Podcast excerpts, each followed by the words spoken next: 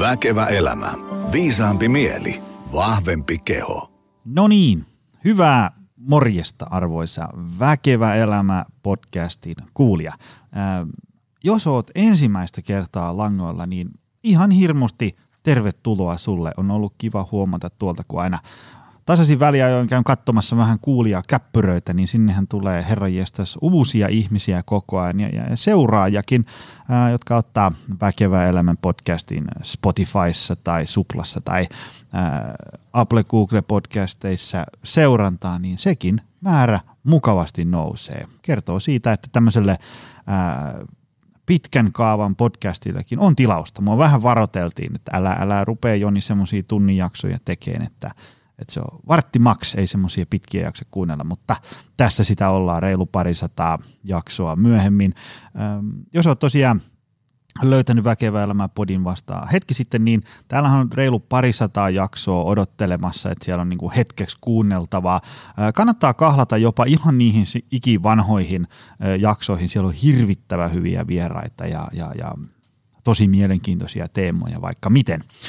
Äh, tota, Tänään me jutellaan äh, jälleen kerran aiheesta, mikä ei ole mulle ihan ydinosaamista, ja sen takia mä en ole ihan varma, että mitä kaikkea tämä jakso tulee sisältää, mutta meillä on hirvittävän fiksuja vieraita tänään. Me koetaan puhua tämmöistä niin kuin hyvinvoinnista ja, ja, ja toimintakyvystä ja elämänlaadusta ja pitkästä iästä äh, senioreille ja ikäihmisille ja vanhuksille ja mitä nyt, pahoittelut kaikille kuulijoille, jos käytän jotain äh, pseudotermejä tässä kohtaa. Puhutaan myös sitten hieman siitä, että miten esimerkiksi niin kuin tavallaan keski-iässä tehdyt valinnat ja keski-iän hyvinvointi heijastuu sinne äh, tota, myöhempään elämään, ja, ja puhutaan vähän siitä, että, että mitä, äh, mitä, mitä kannattaa välttää, mitä ei kannata tehdä hyvinvoinnissa silloin, kun ähm, ähm, on vähän enemmän jo kilsoja mittarissa, ja sitten tietysti koitetaan löytää aimo kasa ihan tämmöisiä konkreettisia vinkkejä, että mitä kannattaa tehdä, ja, ja, ja ehkä jännittävin osuus tässä jaksossa tulee olemaan se, että kun en ihan tarkkaan tiedä, mistä kaikista puhutaan, koska päivän vieraat on tosi fiksuja ja saattaa tuoda esiin semmoisiakin kulmia keskusteluun, että tulee meikäläisellekin yllätyksenä. Ää, tota, Haluaisin vielä ennen kuin otetaan tuosta päivävieraat langoille, niin muistuttaa siitä, että ää, sikäli mikäli teidän yö, työyhteisöön, ää, messuille, tapahtumaan ynnä muuhun tällaiseen kelpaa sellainen ää, ihan niin kuin tutkimusnäyttöön perustuva, mutta ei mikään ää, pylväsdiagrammi, kalvosulkeinen luento tai workshoppi, ravintoliikunta, palautuminen, niin heitä mulle koodia joni at optimal performance piste fi. Katsotaan, miten voidaan olla aluksi. avuksi. Joko meikä tulee mestoille tai sitten vaimo Kaisa Jaakkola, toimin tässä ää, ää, hänen managerina, koska hänellä on oikeitakin töitä niin paljon tehtävänä. Sitten ää, jos ihan vanha kunnon kuntosali, urheilu, voimailu kiinnostaa, niin kaiva esiin Optimal Performance Center. Me ollaan tässä Helsingin Pasilassa ja ää, Lahdessa. Saa siis ottaa ihan tuommoisen perusjäsenyyden ja tai kymppikortin ja tulla vääntää haukkaa, penaa ja kyykkyä öö, oman toimisesti, tai sitten jos tuntuu siltä, että valmentaja olisi avuksi, että saisi projektit käyntiin, että et tietää kyllä, että jotain pitäisi tehdä, mutta kun ei oikein lähde omatoimisesti, niin hyppää mukaan pienryhmätreeneihin tai palkkaa personal trainer yksilö valmennus. Hei, tuo noin niin. Mennään päivän menuun. Tämä on, tää on pitkä ja aihe öö, mielenkiintoinen. Öö, Annele Urtamo ja Arto Tiihonen, tervetuloa. Kiitos. Suuri kiitos, hienoa olla täällä. Tota, Arto, sä oot ollut täällä aikaisemminkin. Mä laitan sen äh, sun jakson tonne show notesihin. Sekin oli hyvä jakso, siitä tuli äh, paljon kiitoksia. Äh, Annele, sä et ollut täällä, me ei ole ikinä tavattu, mutta äh, jos, jos Arto sua suosittelee, niin sun on oltava aika hyvä. Tota, ähm, kerro, aloitetaan susta Annele, kerro, otetaan me lyhyt briefi, että minkä näköisellä ikään kuin C V:llä täällä tänään ähm, paukutellaan henkseleitä. Kerro vähän, että kuka oot ja mitä teet ja mistä tuut ja niin edespäin. Joo, kiitos. Mitähän toi Artsi on kertonut, mutta olen siis tota fysioterapeutti ensimmäiseltä koulutukselta ja sitten terveystieteiden maisteri. Sieltä on liikunta, lääketiedettä ja fysioterapiaa opiskellut ja nyt juuri olen väitellyt sitten tähän onnistuneeseen ja hyvään vanhenemiseen liittyen, eli mitä tekijöitä keski-iästä voi tehdä ja mitkä tekijät vaikuttaa siihen, että se toimintakykyinen ikääntyminen olisi mahdollista.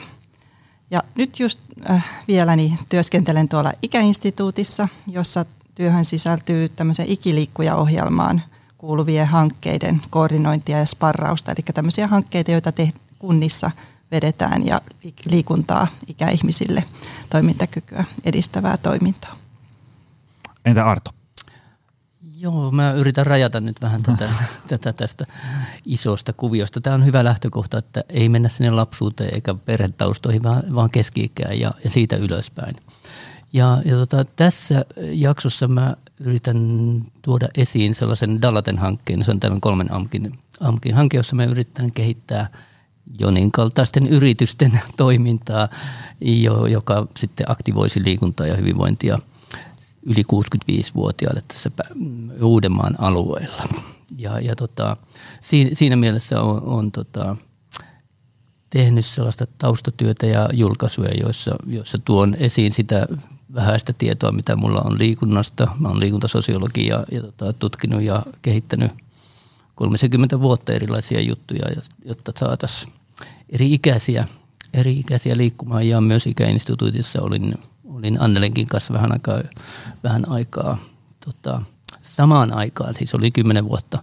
Ja, ja toi niin kuin gerontologia, sosiaaligerontologia on siltä osin aika hyvin, hyvin tuttua, mutta Ää, mä sanoisin, että mua huolestuttaa niin paljon tämä keski-ikäisten huono kunto, joka näkyy ihan, ihan tota, tota itse ja vähäinen liikkuminen, että, että tota, on yrittänyt löytää sellaista, mitä ei ole tehty eikä ehkä tehdäkään tutkimuksessa, koska meillä on aika vähäistä, ja tietysti monet sanoo, että meillä on tosi paljon, mutta meillä on vaan oikeastaan yhdessä yliopistossa liikuntatieteellistä tutkimusta, ja se kaipaisi niin kuin sosiologin näkökulmasta niin kuin tosi paljon kokemusten, merkitysten, mielekkyyden tutkimusta eri tavalla kuin mitä nyt on tehty.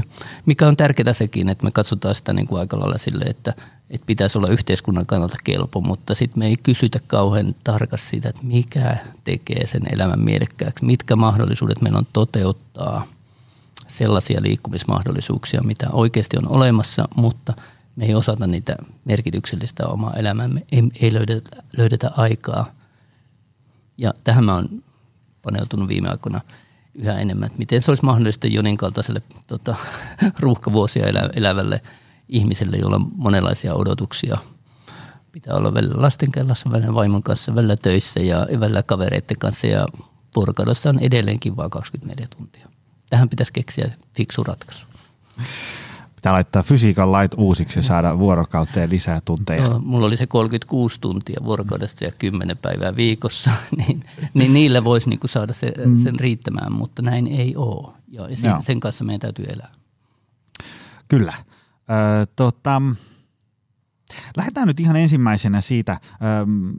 Ö, sanotaan tähän pohjalle se, että okei, mun otoskoko on aika pieni, mutta on ollut hauska huomata se, että esimerkiksi meille tähän Pasilaan on niin kuin yllättävän paljon niin kuin tällaisia niin kuin lähempänä kuusikymmentä ja siitä ylöspäin tulevia ihmisiä laittanut ää, mailia, että hei, olen niin kuin tyyliin kuusikymmentäkolme ja en ole kauheasti niin kuin käynyt salilla, mutta mä oon niin kuin ymmärtänyt, että lihaskuntoharjoittelu on tärkeä homma, koska me ollaan keskitytty pääosin sillä tavalla niin kuin, ä, yli neljäkymmentävuotiaita, ä, niin kuin, ei ole ylärajaa, okay? ä, valmentaan ja sitten meillä niin kuin, tavallaan mainokset laulaa niin kuin yli neljäkymmentävuotiaille, niin, niin se on hauska, että et melkein välillä on silleen niin kuin jopa niin kuin yli puolet on semmoisia niin kuusikymmentä plus miinus, tiedätkö, muutama vuosi, jotka tarttuu, että hei, että on tajunnut, että et, et kyllä tässä niinku jotain tarvitsisi tehdä. Se, että kun haluaa käydä niinku torilla ystävien kanssa kahvilla, mutta kun se ei ole ihan niinku itsestäänselvää, että se joka päivä onnistuu ja haluaa niinku tarttua toimeen ja niin edespäin. Tota, otetaan nyt ensin, että mitä ihmisessä niinku oikein tapahtuu, öö, mä nyt heitä hatusta, viisikymmentä plus ja siitä eteenpäin, että se toimintakyky, eli, eli toimintakyky on vähän tämmöinen kryptinen ammattilaistermi, mutta sitä, että pääsee tuolilta ylös ja, ja jos, jos kaatuu lattialle, niin sieltä pääsee ylös ja, ja äh, pystyy vaikka juokseen sata viisikymmentä metriä bussille, kun se meinaa kohta lähteä, jotain tämmöisiä asioita, niin, niin ähm, mitä meissä ihmisissä tapahtuu sellaista, että, että se tavallaan niin toimintakyky, lihasmassa, liiketaito, voima ja muu tällainen lähtee niin kuin alaspäin. Mä, mä huomasin itse ihan jo tässä niin kuin neljäkymmentäkaksi vuotiaanakin, että tämä on, on aika eri peli kuin silloin, kun oli kaksikymmentäviisi. Tota, aloitaanko vaikka Annele susta? Joo, kyllä tota, se on musta hyvä, hyvä merkki, että niitä yli kuusikymppisiä tulee sinne salille, koska mm-hmm. tota, silloin ne varmaan on jo huomannut, että tosiaan ne lihasvoimat alkaa, alkaa vähän heiketä, se lihasmassa vähenee silloin viidestäkympistä ylöspäin, niin jo ihan niin kuin konkreettisesti. Parhaimmillaanhan äh, ihminen on silloin nuorena aikuisena, silloin on kaikista optimaalisin se, se niin kuin liikkumiskyky ja, ja tuki- ja liikuntaelimistön kunto kaikkinensa. Ja sen jälkeen sitten niin alkaa semmoinen pieni vähitellen mm. äh, hiipuminen, mutta tota, silloin viisikymmentä plus, niin siinä, siinä sitten niitä, niitä niin viimeistään kannattaa ehkä herätä siihen, että tosiaankin ainakin se lihasmassan heikentyminen niin on, on tota ihan konkreettista ja siihen niin kuin suurin syy on se, että se liikkuminen vähenee.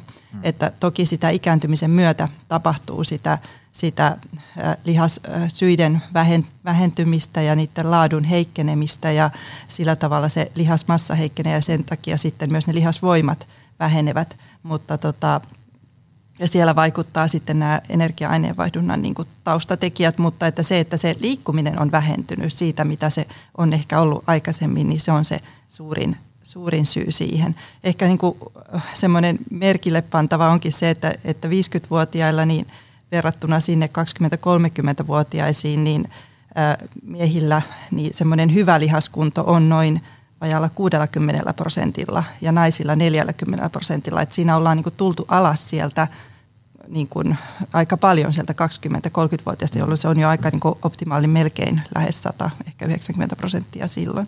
Eli ollaan niin kuin, ja sitten se siitä heikentyy entistä enemmän niin kuin vuosi vuodelta ja, ja sen takia on niin kuin tärkeää, koska se, se liha, lihaksisto on se, joka pitää meidät liikkeessä ja toimintakykyisenä niissä arjen askareissa ja mahdollistaa sen, sen toiminnan.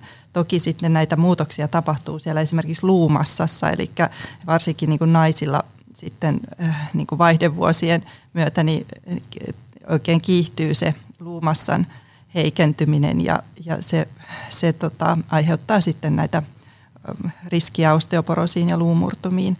Ja myöskin muutakin muutosta siellä tapahtuu, eli esimerkiksi kun nestepitoisuus vähenee selkänikamissa, on välissä näitä välilevyjä, niin sieltä vähän ehkä tulee matalammaksi ja lyhentyy ja tavallaan tulee semmoista jäykkyyttä rankaan, ehkä semmoista, semmoista tota, äh, niin kuin, äh, sen ehkä huomaa, että ei samalla tavalla taivu kuin aikaisemmin. Ja sitten toki myöskin niin kuin vaikuttaa muissakin nivelissä ja muuten. Ja sitten tasapaino voi heikentyä ihan jo sen takia, että aisti, aistitoiminnot heikentyy ja ylipäätään äh, tämmöinen keskushermoston kyky yhdistää niitä eri aistien tuomia tietoja, niin, niin, niin se hidastuu siellä, hidastuu ne, ne yhteydet ja reaktiokyky hidastuu. Eli monenlaisia muutoksia tapahtuu niidenkin osalta ja sama on sitten siinä kestävyydessä, mitä tuossa puhuttiin jo tässä ennen tätä, että kun hengityslihaksisto, sydämen suorituskyky heikentyy, heikentyy, niin se kestävyyskin heikentyy, eli samalla tavalla siellä se se tota, maksimaalinen hapeuttokyky niin laskee jopa kaksikymmentä prosenttia siinä ikääntymisen myötä. Mutta suuria eroja on yksilöllisesti ja kaikilla tavoin tähän vaikuttaa erityisesti se, että mitkä on ne elintavat, miten on pitää huolta omasta kehostaan ja, ja siihen voi niin kuin vaikuttaa ja sitä voi hidastaa tätä tämmöistä yksilöllistäkin prosessia sillä, että, että, että liikkuu ja pitää kuntoa yllä. Ehkä tässä nyt näitä, näitä suurimpia asioita, asioita. Kehon koostumuksen kannalta ehkä vielä semmoinen on iso, iso juttu, että, että kun se lihasmassa heik, vähenee, mm. niin keho korvaa sitä rasvan määrällä. Eli rasvan määrä lisääntyy ja, ja silloin myöskin se aineenvaihduntakin muuttuu, koska tota se rasvakudos ei samalla tavalla sitten, että lihas, lihasmassa niin kuin se energian kulutus on niin kuin suurempi, kun sitä lihasta on enemmän. Ja silloin, kun se energian tarve pienenee ja per, per, tota, sen takia, että se perusaineenvaihdunta hidastuu ja helposti tapahtuu tässä sitten sitä lihomista siitä keski-iästä alkaen. Eli nämä on kaikki semmoisia seikkoja, joihin on hyvä, hyvä siinä niin kuin huomioida, että ne on niitä elimistön ikääntymisen muutoksia, muutoksia ja niihin sitten voi osaltaan vaikuttaa niillä elintavoilla. No mitä Arto? Se oli aika tyhjentävä monologi. Lisää Joo. jotain. Joo, tota, mä huomaan, että mulla on vähän vastenmielistä ajatella sitä niin kuin negatiivisesti, että mm. se heikkenee. Että me, mm. mä oon niin, tunnen kyllä siis nämä faktat, ja nekin on itse asiassa muuttunut kyllä aika lailla ja tulee uutta mm. tietoa koko ajan lisää. Että tota... Mä halusin niin kuin sanoa sitä, mitä me puhuttiin tässä aiemmin, että, että mitkä on ne mahdollisuudet tehdä ja mitkä selit, sellaiset asiat selittää sitä, mitkä ei liity tähän fyysi, fyysiseen juttuun. Ne, ne tulee kaikille siis jollakin tasolla, että siinä ei ole niin kuin sillä tavalla, sulla ei ole, sulla, sulla on, on niin kuin tehtävänä hankkia itsellesi ne yksilölliset tavoitteet, jotka sä pystyt niin kuin toteuttamaan. Ja, ja tota, me tiedetään esimerkiksi sellaista, mitä me ei tiedetty, tiedetty kymmenen viisitoista vuotta sitten, että, että lihasmassa kasvaa niin kuin tosi hyvin aika, aika vanhoilla ihmisillä. Jopa, mm. jopa niin kuin Annele voi korjata sitä, oliko se niin, että jopa suhteellisesti enemmän kuin nuoremmilla joissakin tapauksissa, kun tota, lähtötilanne on huonompi ja, ja sitten se mahdollisuus niin kuin kasvattaa sitä. Mä itse huomasin sen tässä, mulla on ollut olkapäävaikeuksia ja mä en ole pystynyt vetämään leukaa niin kuin moneen moneen vuoteen. Ja, ja tota, sitten mä käväsin lääkärissä, mä kuvittelin, että se, se joudutaan, joudutaan leikkaamaan, että mä vaan niin kuin venytän sitä, mutta se pisti sitten se kortisonipiikki ja katsotaan nyt, mitä tapahtuu. ja ja tota, yllättäen se kipu hävisi, se särky hävisi sitten, mä rupesin vetämään leukaa. Ensin mä sain kaksi, siis se oli joulukuuta ja, ja tuossa toukokuussa mä vedin viisitoista kertaa, joka on siis melkein yhtä paljon, kun mä oon vetänyt nuorena. Mm-hmm. Kun mä vaan treenasin niin kuin ohi mennessä, niin aina kun roikkuu tanko, niin kävin vetämässä. Mä ajattelin, että ei ole mahdollista, että, että, että tässä iässä kuusikymmentäkaksivuotiaana lihakset kehittyy näin hyvin. Mm-hmm. Ja se, on, se on siis va- erittäin vaikea liike. Niin kuin siis. ja, ja se sai aikaan niin kuin todella isoja muutoksia, myös selkälihakset vahvistuu ja kaikkea tällaisia. Aika siis todella naurettavan pienellä harjoittelulla saa aikaan tässä iässä tollaisia muutoksia. Toki, toki täytyy sanoa, että on, onhan mulla niinku urheilullinen tausta silleen, mutta en mä ole kuntosalilla käynyt vuosikausia, että et, et tällä tavalla on mahdollista. Ja mä haluaisin nä, niinku näyttää ihmisille sen, että et älkää jääkö kiinni niihin esteisiin, vaan, vaan ylittäkää ne. Sehän se, mm. ja meidän tutkijoiden ja kehittäjienkin tehtävä olisi ylittää näitä esteitä. Esteitähän löytyy vaikka kuinka paljon, ja suuri osa alkaa olla keksittyjä esteitä. Ja, ja ihmiset on hirveän taitavia siinä. Ja, ja puhuttiin tuossa aiemmin, että jos me, me annetaan niin kuin valtava elämänmuutospaketti sulle, niin sieltä kyllä löytyy sellainen este, joka estää sitten sen kaiken tekemisen. Mm, mm. Ja, ja, ja, ja se konkreettisia asioita, mitä tuli tuosta, että kuusikymppiset me, me ollaan oltu niin kuin miehet ainakin ja naisetkin, ne ollaan oltu se paras sukupolvi ikinä esimerkiksi Cooper-testin mukaan. Ja näiden, näiden, tota, meillä on vertais... vertaisporukassa ne ihmiset, jotka tulee sinne, tietää, että tässä on aika kovakuntoisia tyyppejä, joten mäkin voi mennä. Tähän tulee heti se, että me verrataan itseämme toisiin samanlaisiin. Ja, ja olisi hirveän hyvä, että ne nelikymppiset niin kuin tajuaisi nyt sen, sen ajoissa, että hei, mikä on se vertaisryhmä, mihin mä kuulun? Mm-hmm. Mihin ryhmään mä kuulun? Haluanko mä olla mukana sellaista, jotka tekee? Ja mä, mä, mä niin kuin tar- ehdottomasti siis sellainen olemisen. Tämä terveystiede on vähän sellaista olemisen tiedettä. Ja kun me nyt niin kuin uhriudutaan ja identifioidutaan aina, että meillä just on niin kuin syy kokea, kokea ongelmia, niin, niin tota, se ei ole kauhean terveellinen lähtökohta, kun me ajatellaan, minkälaisia maailmanongelmia meillä on. Mä oon seikkailukasvattaja. Me, me voimaannutetaan, kasvatetaan, viedään kokemuksia, joissa sellaiset, jotka on ujoja ja arkoja ja muuta, ne tekee asioita, joissa ne vahvistuu. Ja koko yhteiskunnan pitäisi saada tänään, että meidän pitää tehdä asioita, jotka vahvistaa meitä. Eikä sellaisia, että oi nyt mä en voi tehdä tätä, koska mulla oli lapsuudessa tällaista ja tällaista. Tai että jotkut on joskus kiusannut mua, katsonut sillä Optimal Experience -salilla vähän silleen, niin kuin, että toi ei ole niin kuin ihan huipputyyppi. Tot, niin kuin, mä, mä, mä tykkään siitä ö, tavallaan tämmöisestä moninäkökulmaisesta, onko se intersektionaalinen tarkastelu, kun me tuodaan tavallaan esiin, että on rakenteita ja, ja on sitä ja tätä ja näin. Mutta sitten jos se johtaa siihen, että ihminen siellä näyttöpäätteen toisessa päässä lukee niitä päivästä toiseen, niin sitten se rupeaa tiedätkö, tajuun, että no, mulla on toi ja toi ja toi ja toi ja toi ja toi ja toi häiritsemässä tätä mun edistymistä, niin mä näen siinä itse kyllä sitten semmoisen riskin, että se myös passivoi ihmisiä. Joo. Ja sitten se hyvä idea vie sitä hommaa vähän väärille raiteille, koska äm, meillä oli se yksi jakso tässä aikaisemmin siitä, ihan niin kuin siitä teemasta, että, että, että miten meistä ihmisistä tulee ö, se, mitä meistä tulee ö, Päivi Merjosen kanssa, niin jos en nyt ihan väärin muista, niin siellä todettiin, että okei, niin kuin viisikymmentä pinnaa on perimää, mutta sitten sulle jää kuitenkin tämä viisikymmentä pinnaa, että sitten työrukkaset kouraan ja, ja ruvetaan paiskiin hommia.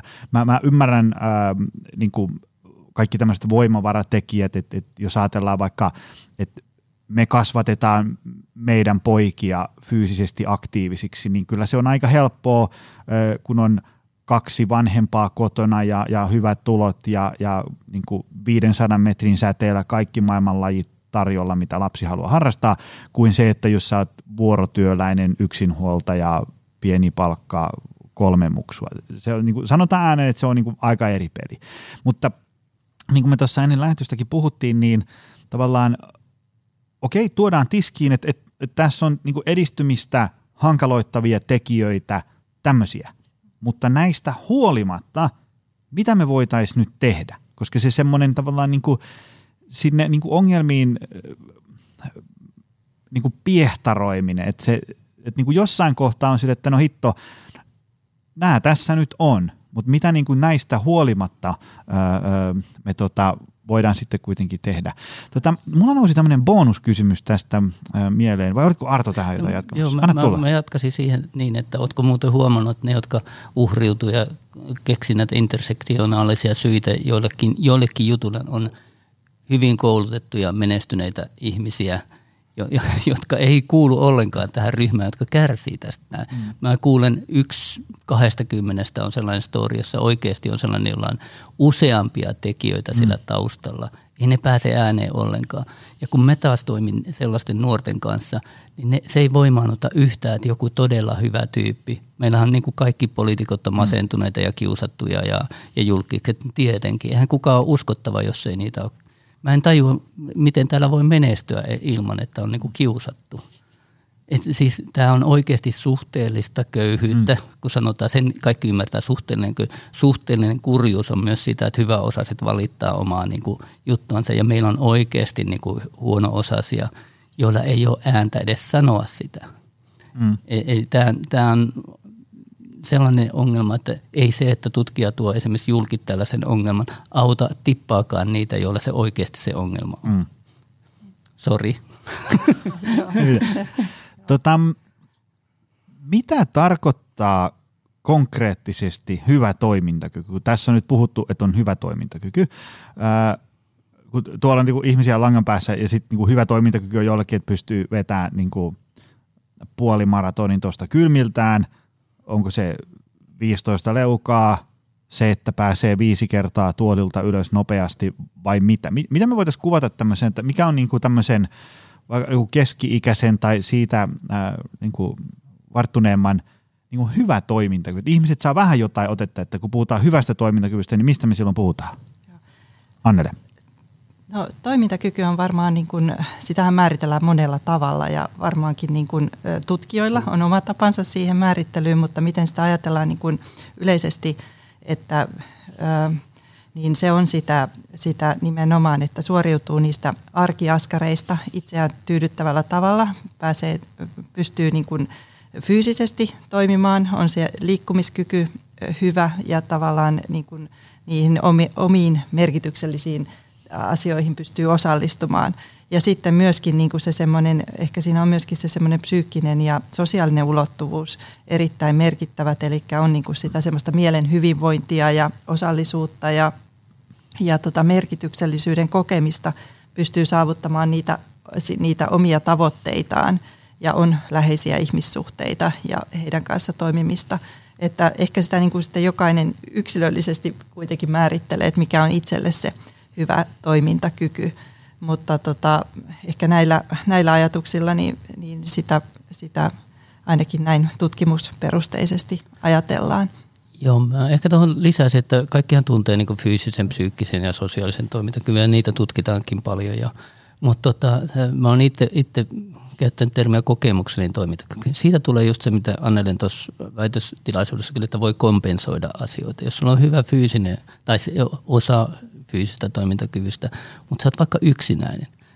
Se ei välttämättä ole niin tuhoisaa se yksinäisyys silloin, kun sulla on nämä sosiaali- tai tota, psyykkinen, psyykkinen mm. ja fyysinen, jos se sosiaalinen on niin kuin huono.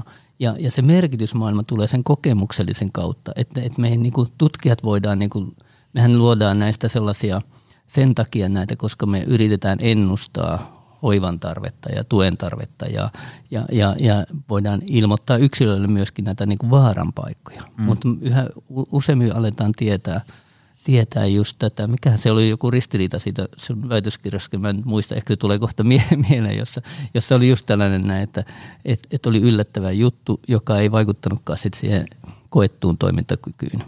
Ja, ja, ja koettukin on vähän eri asia kuin se kokemuksen, niin siis sillä tavalla, että ottaisit itse haltuun sen paletin, mm. mistä syntyy tutkimusten mukaan se, se hyvä toimintakyky.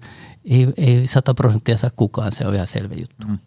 Mutta tota, siitä syntyy se niin kuin elämän mieli ja merkitys, että sä hallitset sitä omaa arkeesi ja pystyt vaikuttaa siihen. Siihen, siihen sitten voit myös hakea tukea helpommin, mm. kun sä alat tunnistaa sitä, mihin mä tarvitsisin. Mutta jos sä menet niin kuin sen kuuden, ke- ku- kuuden niin kuin paletin sinne niin kuin ottaa joni, jonilta tai mm. joltain muuta, niin ei, ei, se, ei se auta sua. Se on liikaa. Se, mm. se tulee ähky siinä.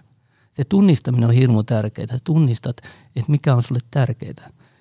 Tämähän oli mulle järkytys tässä joku aikaisesti, kun sosiaalista pääomaa tutkittiin, että, että tota, tällaiset ihmiset, jotka harrastaa kulttuuria, ne elää selvästi pitempään ja on sosiaalisia kuin liikuntaa harrastavat. Niin mun piti yrittää selittää, että mistä tämä johtuu. Ja, ja mä luulen, että se selitys on siinä, että se mieli ja merkitys, joka, joka on niin kuin valtava jossain runoudessa tai kirjallisuudessa, mm. Tekee, tekee elämästä mielekästä ja, ja pistää vähän liikkumaakin. Ei, ei, ei kuitenkaan, mutta jos sä keskityt vaan fyysiseen juttuun, niin se, siinä on tosi iso vaara, että jossain kohdassa sä oot hirmu pettynyt siihen, että mä vanhenen ja mä oon heikko. Ja, ja se ihminen tarvitsee sitä energiaa sille, että mun elämässä on mieli ja merkitys. Mm-hmm. Ja, ja se olisi, mun missio olisi, että se liikkuminen olisi merkityksellistä. Silloin, silloin niin kuin tulisi nämä kaksi kärpästä yhdellä iskulla. Se on niin kuin jalkapallon taidetta ja tanssia ja, ja hiihtoa, runoutta tai jotain mm. tällaista. Se olisi niin kuin se tavoite. Toi on hyvä toi kokemuksellinen toimintakyky. Mä tykkään tuosta termistä kyllä, että se Joo. tuo juuri tuota aspektia esille, että se on myös sitä niin kuin yksilöllistä ja sitten sitä mielen ja merkityksen niin kuin keskiössä olemista, ja juuri tämä kompensointi on mahdollista siinä toimintakyvyssä, eli juuri se, että, että jos jollakin osa-alueella on haasteita, niin sitä voi sitten kompensoida niillä muilla vahvuuksilla, että ihminen on onneksi sellainen, sellainen moni, monitaitoinen ja kykyinen, äh, äh, tota, että hänellä on yleensä niin kuin niitä vahvuuksiakin, niitä pitää välillä joskus nostaa esiin ja löytää sieltä, mutta että se on niin kuin mahdollista.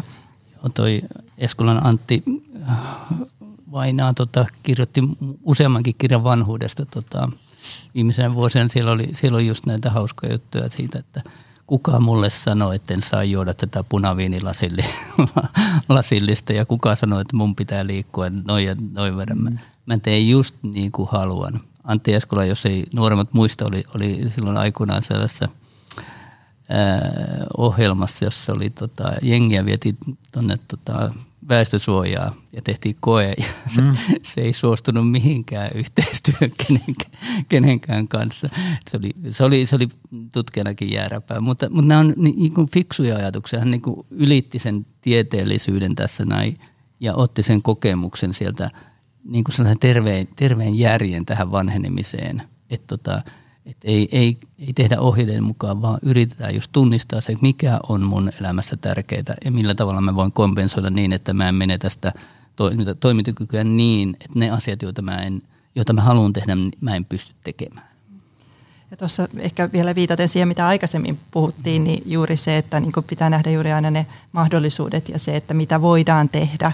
Ja, ja tota, niin kuin vaikka on niin kuin olemassa ne fysiologiset faktat ja tutkimustieto siellä, siellä pohjalla, että sehän niin kuin tietyllä tavalla ohjaa aina niitä käytäntöjä, mutta se, että, että nimenomaan pitää kiinnittää huomiota, että mitkä on, mikä on sitten mahdollista, minkälaisia asioita voi tehdä sen oman hyvinvoinnin eteen sieltä koko elämänkulun ajan. Ja itse asiassa oli mielenkiintoista, että tuossa mun väitöskirjassa tuli esille se, että keski-iässä, jos niin kuin arvostaa terveyttä, niin terveyttä, terveyden arvostaminen ja sitten myöskin se hyvä koettu terveys, niin ne niin kuin olivat semmoisia ennustavia tekijöitä sille, sille hyvälle toimintakyvylle vanhuudessa.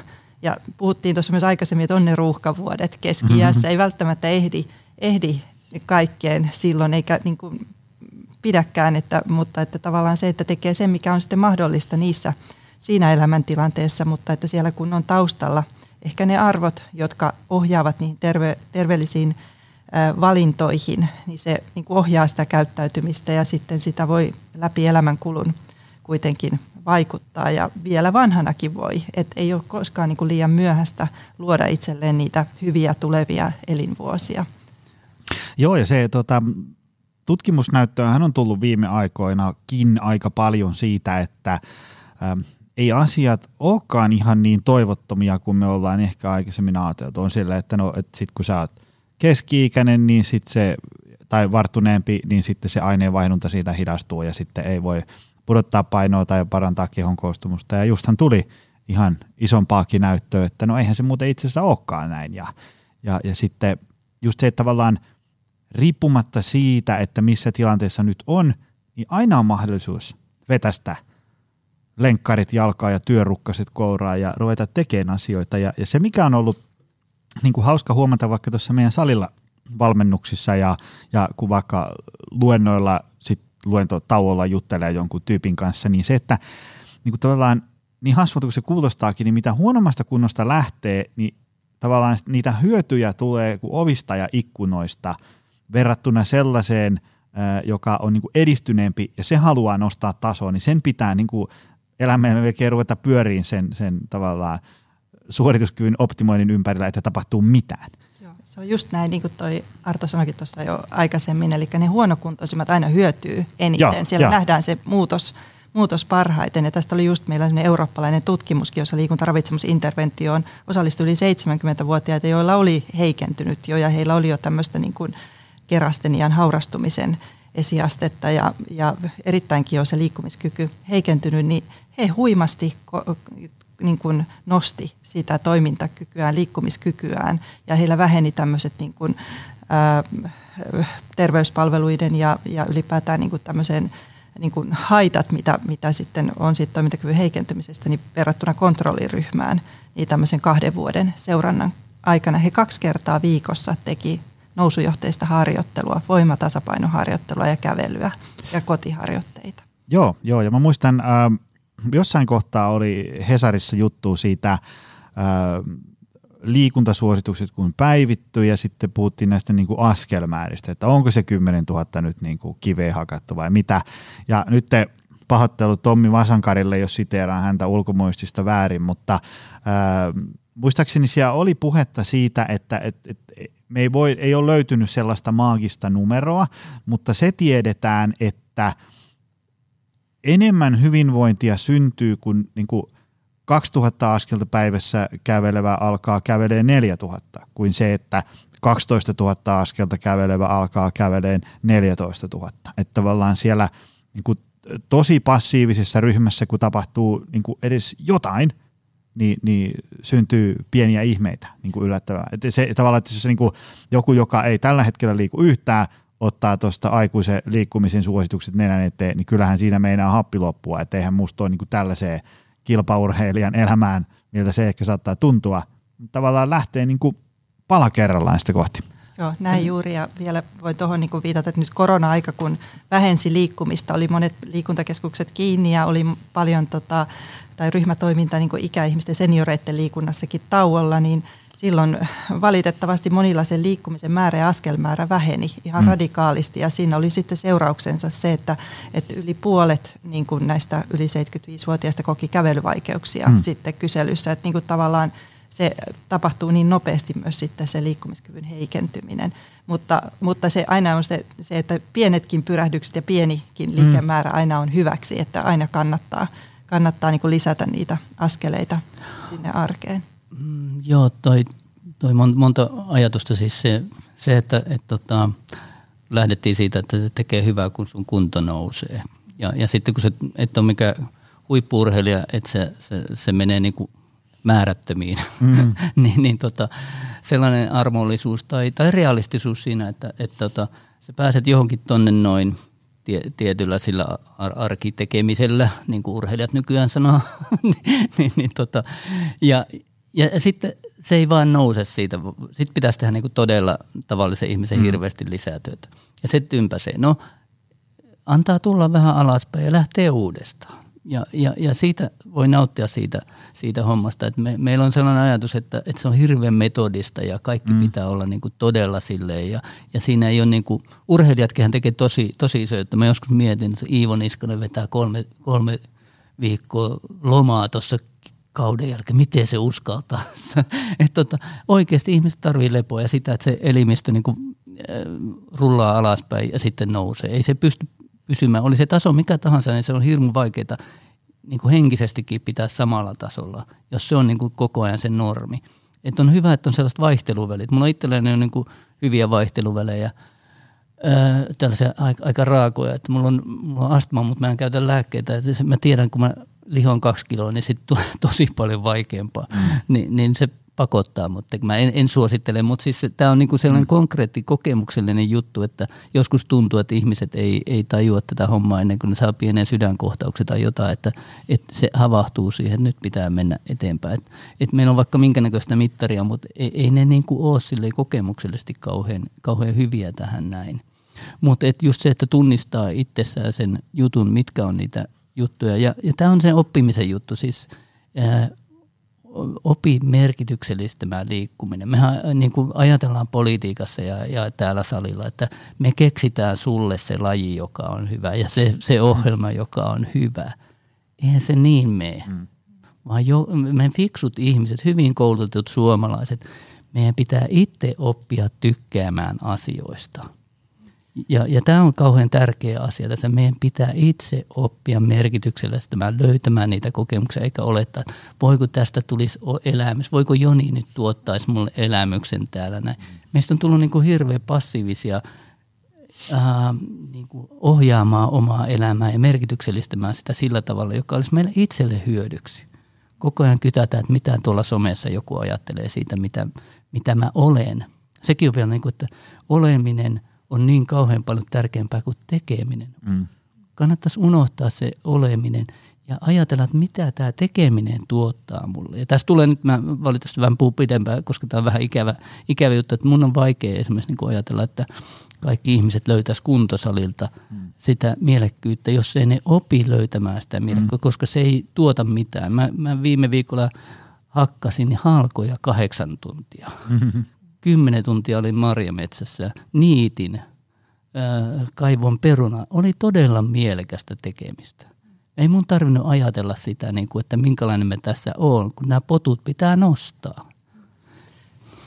Eli tämmöistä hyötyliikunnan iloa ja sitä niin kuin aikaansaamisen iloa myöskin. Varmaan se on, niin kuin, että liikkumisessa ja sen lisäämisessä niin on aika tärkeää löytää se oma tapa liikkua ja se, mikä tuottaa itselle iloa ja mitä vielä haluaisi tehdä. Mä lähdin nyt keski-ikäisenä, viisikymppisenä, niin ä, tanssilliseen voimisteluun mukaan uudestaan. Mä oon nuorena sitä harrastanut ja nyt on sitten innostunut siitä liikkeestä. Se tuottaa iloa ja tällä tavalla voi niin kuin lähteä vielä kokeilemaan monta uuttakin asiaa vielä niin kuin myöhemmin keski-iässä ja vielä vanhempanakin, että, että nimenomaan sitä, että että ne pitää lähteä se motivaatio jotenkin itsestä, että on vaikea tuoda ulko, ulkoa toiselle, että tämä on se, miten sun kannattaa tehdä ja mitä sun pitää tehdä. Toki ne liikuntasuositukset ohjaa ja ne on, perustuu siihen, että mistä on se terveysvaste ja sillä tavalla sen mukaisesti kannattaa kyllä liikkua. Eli se tämmöisille senioreille ja yli keski-ikäisille, niin se kuntosaliharjoittelu, niin se vaan on se, joka tuottaa sitä lihasmassaa ja lihasvoimaa ja pitää sitä yllä. Ja tavallaan niin kuin ihan erittäinkin suositeltavaa, samoin kuin jonkinlainen kestävyysliikunta ja sellainen liikkuminen, mikä sitten lisää tasapainoa. Tuohon, tuohon lisää sosiologiana ajattelee tietysti, että sisältä ei tule mitään. Et ulkoa tulee jotain ja sitten me sisäistetään se sillä tavalla, että me opitaan merkityksellistämään se juttu. Et, et tota, eikä aina, aina tarvitse olla kivaa, vaan merkityksellistä. Siis se voi olla velvollisuus myös. Erittäin tärkeää on mun mielestä. Meidän, meidän maasta on niin kuin kadonnut velvollisuuden tunne, joka oli todella ja on tärkeä asia ihmisille ja yhteiskunnalle myöskin se, että meillä on velvollisuuksia, jotka me vaan tehdään. Esimerkiksi vapaaehtoistyö, joka on niin kuin pohjoismaisten yhteiskuntien niin kuin selkäranka, selittää oikeastaan kaiken hyvinvoinnin. Se, että me tehdään pyytettömästi ainakin joskus toisten eteen työtä, eikä koko ajan odoteta maksua tai, tai, tai tota, taputuksia. Että se oli, se oli kivaa. Ei, ei kaikki ole kivaa. Tämä oli mullekin yllätys kaksikymmentäviisi vuotta sitten, että hei, että liikkuvat ihmiset, urheilevat ihmiset löytää niin kuin niitä ilon asioita, elämyksiä, nautintoja. Mm. Jo, joillekin se, se osallisuus on ihan kaikkein tärkeintä.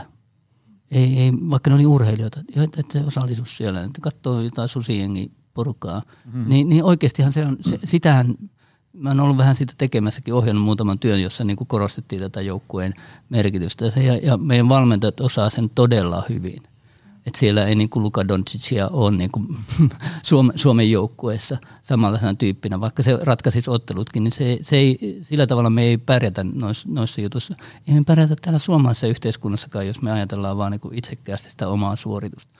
Mutta sekin on tärkeää. On niitä, ja, ja tämä ei tarkoita, että me ollaan, niin kuin, me ollaan samanaikaisesti kaikkia myöskin, mutta meillä on vähän eri profiileja. Jotkut on tavoitteellisia ja haluaa suorittaa ja se on, se on niin ok. Ja sitten on nämä toimijat, jotka tukee toisia.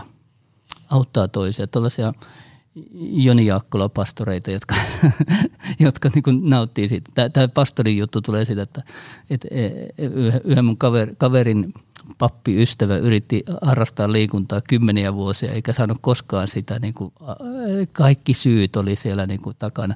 Paitsi se, kun tämä mun kaveri mun, mun ohjeistu sanoi, että, että sehän on paimen. Että laita se valmentamaan jotain toista. No nyt se valmentaa jotain toista ja liikkuu itse siinä mukana. Ihan mahtavaa. Se oli aivan liian egoistista se, mm-hmm. se juttu, mitä hänelle oli niin kuin tuputettu. Koska ei pappi ole sellainen. Pappi on pyyteetön toisten auttaja. Sitten kun se saa auttaa toisia, niin sitten, sitten toimii. Mulla on kaveri, joka, joka harrastaa tota, jalkapallokentän kolaamista. Talvella, joo, joo, pitää, pitää poikien niin kuin jalkapallokenttä. Aivan mahtava juttu, jossa saa sen toimijuuskokemuksen, mm. että hei, mä teen velvollisuuteni ja samalla kaksi tuntia hemmetin hyvää liikuntaa. Siellä. Tällaisia asioita. Mm. Se, se voi olla kuntoisella ihan yhtä hyvin, mutta se ei ole ihan yhtä helppoa kuin, mm. kuin kolaamalla. Mutta mä tarkoitan tätä, että tämä on sitä oppimista, että sitten kun me saadaan näin vahvoja merkityksiä, että musta on hyötyä. Tähän myös, kun on täällä toimintakyky, yksinäisyys on se, joka tappaa niin kuin oikeasti eniten. Että jos ei meillä ole ketään, jota varten me eletään, niin silloin, silloin on tosi huonosti. Ei siinä kauheasti punttisalilla käynti auta. Se tarpeellisuuden kokemis, mm-hmm. kokeminen on todella tärkeää mm-hmm. ja se on se yksi, yksi semmoinen niin kuin ihan perus, perusasioita. Ja sehän tulee just tämmöisessä, jos se pääsee... Se tulee niin velvollisuuksista, ver... hyvistä velvollisuuksista. Siitäkin ja siitä, mm. että pääsee tota, ehkä sitten just tämmöinen niin vertaisohjaajuus voi mm. olla yksi semmoinen mm. tapa. Liikuntakaverina toimiminen, mikä voi sillä tavalla tsempata toista, joka, joka lähtee kokeilemaan uusia lajeja tai harrastamaan. Ja niin kuin liikuntaryhmissähän on monessa huomattu, meilläkin Voimaa vanhuuteen -ohjelma, joka ikäinstituutissa toimii, niin niin, niin niissä liikuntaryhmissä tehtiin tämmöinen kysely ja osallistujilla toki he kokivat, että, että tota, siitä oli hyötyä heidän toimintakyvylleen, liikkumiskyvylleen näin, mutta että mikä sieltä nousi suurimmaksi hyödyksi oli se sosiaalisuus ja se, että he pääsivät tapaamaan muita, että niin kuin nämä sosiaaliset aspektit on siellä liikkumisessa erittäin keskeisiä ja juuri tämä, että voi myös olla niin kuin jollain tavalla vaikuttamassa, kokemassa itsensä ryhmän jäseneksi ja tarpeelliseksi siellä. Mä otan tuohon sun tanssi, tanssijuttuihin kiinni, että meillä on paljon ryhmäliikuntaa, jota meillä oli tarkoitus vähän puhua miehistä ja naista, että ne, se, ei to, se ei ole niin kuin iskenyt miehille tämä ryhmäliikunta kauhean hyvin, vaikka on aika paljon markkinoita, itsekin ollut tekemässä työtä jonkin verran, mutta siinä on ehkä joku sellainen juttu, että kun mä oon itse siis harrastanut joukkueen voimistelua miesten kanssa, niin, niin tota, se ei olekaan vaan sen terveyden ja sen niin kuin kunnon, kunnon takia, vaan me tehdään esitys, se on naurettavia mm. esityksiä siis, mutta se saa meidät harjoittelemaan ja siitä tulee se merkitys, että me tehdään toisille jotain tosi niin kuin kivaa ja, ja, ja siinä on sellaista niin kuin yhteispeliä, joka sopii miehille kauhean hyvin. Et tota, mun on tosi vaikea mennä tota aerobiktunnille tai sen, sen kaltaiselle, jossa mä vaan toistan sitä, mitä siellä tehdään ilman niin kuin sellaista jotain tällaista merkitystä. Se, se, se joukkojen voimistelussa tehdään esitys, vaikka kuinkakin huvittava, mm. niin, niin se on tärkeä. Vaikka pihajuhlissa, meillä on myös pihajuhlia, että me harjoitellaan aina jo, jotain jotain juttuja sinne. Sehän motivoi tosi paljon niin kuin tehdä sitä. Siinä hommaa. Tulee se liikunnan ilo ja mm. se on niin kuin ihan keskeinen ja se mm. pitäisi ehkä myöskin kaikkien valmentajien ja ohjaajien muistaa, että se liikunnan ilo ei saa kadota siihen tavoitteellisuuteen ja siihen niin kuin liikaan mm. suorittamiseen mm. tai muuhun, vaan että se on niin kuin jo itsessään siellä ja se tuo sen, että se myös jatkuu se harrastus ja jatkuu se, se liikkuminen, kun sieltä löytyy se, se, se niin kuin ilo tehdä. Tästä tuli mieleen, tästä mä, mä oon opettanut tätä kokemuksellisuutta liikunnanohjaajille tuolla, tuolla Vieromailla kauan ja, ja yksi palaute oli tosi hyvä, että aerobikohjaaja tai tällainen, kun hän tajusi, että nämä, nämä ihmisillä on erila, ne hakee erilaisia kokemuksia siellä, niin hän saattoi niin kuin tosi vähäinen kommunikaatio useasti ryhmäohjaajalla siinä, mutta hän sanoi, että se oli tosi hienoa, kun hän tajusi, että toi hakee näköjään yhteisöllistä, mun pitää antaa vähän sille, vaikka mm-hmm. tämä on niin kuin, ja joku tuolla on niin kuin sellainen apuvalmentajatyyppinen, että mä en, mä en laitakaan sitä niinku hiljaiseksi, vaan, mm. vaan vähän otan mukaan tähän näin. Että joo, että sulla on tota noin, ja sitten joku haluaa pelkästään sitä iloa, ja joku, joku on niinku sitten suorittaa, se, se niinku etsii just, just ne liikkeet oikein. Mm. Ja hän pystyi heti neljään ryhmään jakamaan näiden kokemusten perusteella, ja se auttoi niinku tosi paljon, vaikka se oli vaan nyökkäys tai jotakin, että mm. huomioi sen, mutta jos se ajatteli vaan, että mä teen tämän ja te teette ton noin, niin ei syntynyt sellaista ymmärtävää vuorovaikutusta siihen. Tota, kohta mä haluaisin teiltä tämmöisiä, listan tämmöisiä konkreettisia asioita ö, senioreille, ikäihmisille, ö, miksikä heitä nyt sitten haluakaan kutsua, mutta sitä ennen pakitetaan täällä elämän aikajanalla tähän keski-ikään, koska tuolla mä tiedän ö, kuulijaluvuista, että tuolla on langoilla paljon keski-ikäisiä. Mitenkä tässä keski-iässä tehdyt asiat ja, ja valinnat ja päätökset ja tekemättä jättämiset heijastuu sitten sinne myöhemmällä jäljellä? Otetaanko Annele? Joo, tämä on tota, mun mielestä erittäin mielenkiintoista, koska keski-iässä niin voi hyvin paljon, paljon vielä, niin kun, että sillä on todella paljon merkitystä, mitä, mitä asioita tekee ja millä tavalla tekee. Ja tätä tosiaan tutkin mun väitöskirjassa, jossa niin kun oli tämmöinen neljänkymmenenneljän vuoden ö, tota, seuranta-aika. Seurattiin miehiä, jotka tota, sitten saavutti yhdeksänkymmenen vuoden ikää ja sitten tämmöistä hyvää toimintakykyä. Ja mitkä tekijät olivat sitten olleet niitä, mitä, mitä sieltä vaikutti. Ja siellä tuli niin kun ehkä, tää, nyt oli tietenkin rajattukin vähän niitä, mitä, mitkä asiat siinä tutkimuksessa tuli esille, mutta et erityisesti tämä tämmöinen Äh, niin kuin metabolinen terveys. Terveys on niin kuin keskeinen, keskeinen kaikin kaikkiaan silloin, että ylipäätään ne sellaiset terveelliset elimä, elintavat, eli äh, liikkumattomuuden välttäminen ja tupakoinnin välttäminen, ne on niin kuin ihan keskeisiä. Niillä on niin kuin niin suora yhteys sinne, että mitä keski-iässä äh, niin kuin on. Ja sitten yksi on kyllä, mikä on vähän sellainen huolestuttavakin asia nykypäivänä, koska työikäisistä yli kuusikymmentä prosenttia on ylipainoisia ja ylipaino on, on semmoinen, joka on kanssa. Ja ihan tota, vaikka on puhuttu siitä, että voi olla myös metabolisesti terveellä tavalla ylipainoinen, niin valitettavasti nyt nämä uusimmat tutkimukset, ja niin kuin tässä munkin tutkimuksessa tuli esille, että silti se pelkkä ylipaino oli se, mikä tota, heikensi sitä elämän elämänlaatuista. Tiedetäänkö sitä, sitä, että mikä siinä on ikään kuin mekanismi, että se ylipaino oli sitten ongelma? Että siellä tavallaan niin kuin, se varmaan osaksi riippuu sitten siitä, että siellä on niin kuin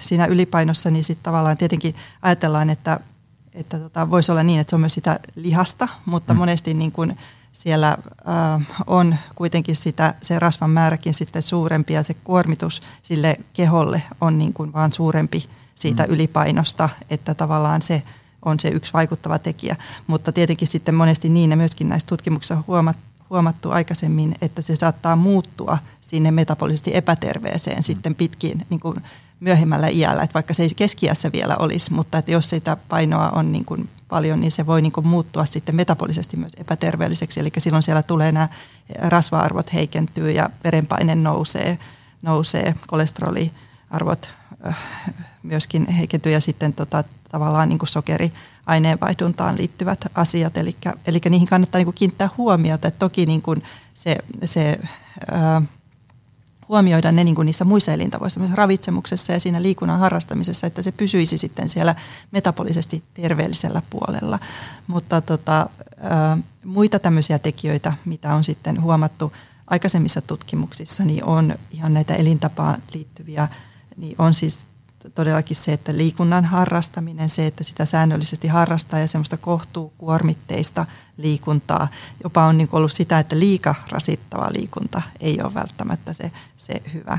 Ja sitten myöskin tota, tämmöinen unen ja levon määrä on niin kuin keskeistä, että sitä unta on paljonkin tutkittu. Se on merkittävä ja sitä ei millään tavalla niin kuin, ää, pidä väheksyä. Että näissäkin niin kuin on huomattu, että juuri se, että jos on niin kuin semmoinen ää, niin kuin säännöllisempi se uni, unirytmi, ja, niin, niin sillä on niin kuin paremmat yhteydet sitten siihen toimintakyvyn säilymiseen, että semmoinen epäsäännöllinen vuorotyö, mistä nyt voi arvatakin, niin se, se sitten heikentää, heikentää ja, ja tota, sitten lisää sitä, sitä että, että tulee ehkä sitten niitä sairauksiakin. Mutta nykyään kuitenkin on se huomattu, että just keski-iässä ja muutenkin, että jos on tämmöisiä pitkäaikaissairauksia, niin ne eivät niin kuin sinällään ole este sille hyvän toimintakyvyn ja hyvän vanhenemisen saavuttamiselle, vaan että kun niitä sairauksia hoidetaan mm. ajoissa ja pidetään huolta, niin tavallaan siitä huolimatta se niin, kuin niin sanottu hyvä, hyvä tota, äh, jopa puhutaan terveestä ikääntymisestä, hyvästä ikääntymisestä, onnistuneesta vanhenemista, niin se on niin kuin saavutettavaa, kun niitä hoidetaan hyvin ja voi juuri kompensoida jollakin muilla, muilla osa-alueilla sitten sitä, että jos on jotakin haasteita. haasteita sitten. Oliko, oliko Annele siinä muista, muistanin väitöstilaisuudessa, että tämä onnistunut vanhe, vanheneminen tai vanhuus on aika, aika petollinen termi, että sen, sen kääntöpuolella tulee heti se epäonnistunut ja pelottaa siis, kun puhuttiin jo tuossa aiemmin, tulee hirveä lista siitä, että mitä mitä pitäisi tehdä, niin miten nopeasti tulee sitten, että mä en koskaan saavuta tuota onnistunutta vanhuutta.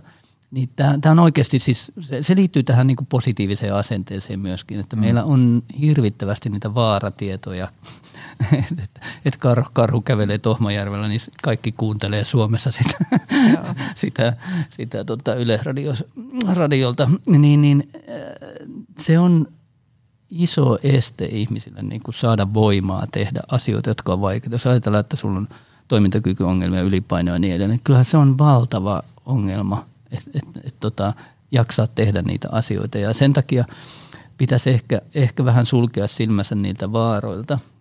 Nehän, nehän on myös niin kuin positiivisia asioita, jos sä teet, niin sitten tapahtuu. Mutta kun sä oot siinä tilanteessa, sä koet sillä tavalla, että, että mä oon nyt siellä riskiryhmässä ja mun on täältä jotenkin päästävä esiin.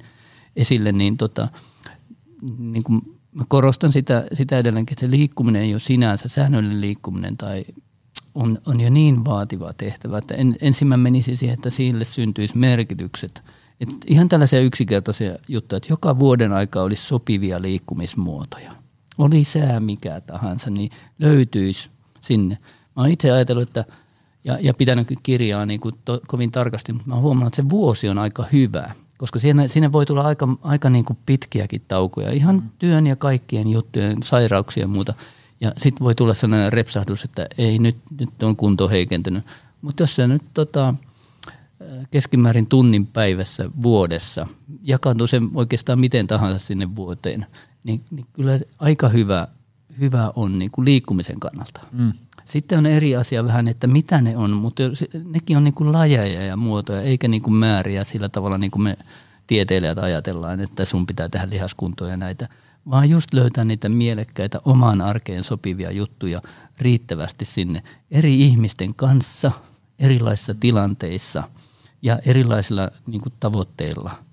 Niin tota, siitä alkaa löytyä sellaisia, sellaisia rutiineja, mutta myöskin sellaisia yllättäviä juttuja, jotka, jotka niin kuin tekee sen kokemuksellisesti eri, erilaiseksi, että se ei ole sitä samaa puurtamista. Mm. Ja ihan hyvin voi ottaa tavoitteita ja tehdä velvoitteita ja niin mm. edelleen vahvistaa itseänsä jollakin tavalla. Ei kaiken tarvitse olla niin kuin samanlaista, vaan siellä voi olla heterogeenisesti erilaisia tekemisiä, erilaisia kokemisia, mutta jotka on, on kuitenkin, jos nyt ajatellaan keski-ikäisiä varsinkin, kun sitä aikaa ei ole kauhean paljon, niin sen pitäisi niin kuin sopia perhe-elämään ja kaik- kaikkeen sillä tavalla. Se vaatii aika fiksuja ratkaisuja. Et, et kun on tutkittu esimerkiksi ää, pienten lasten äitejä, niin siellä on niin kuin valtavaa haitari.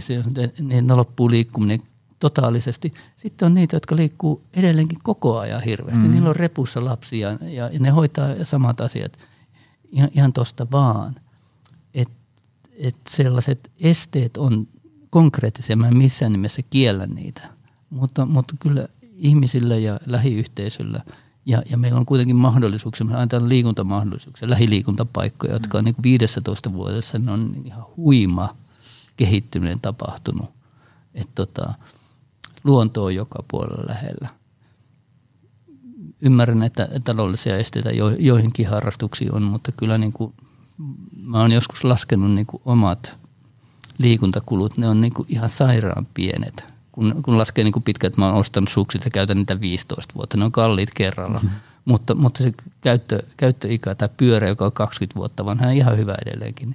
Aika minimaaliseksi tulee ne kulut sitten lopulta.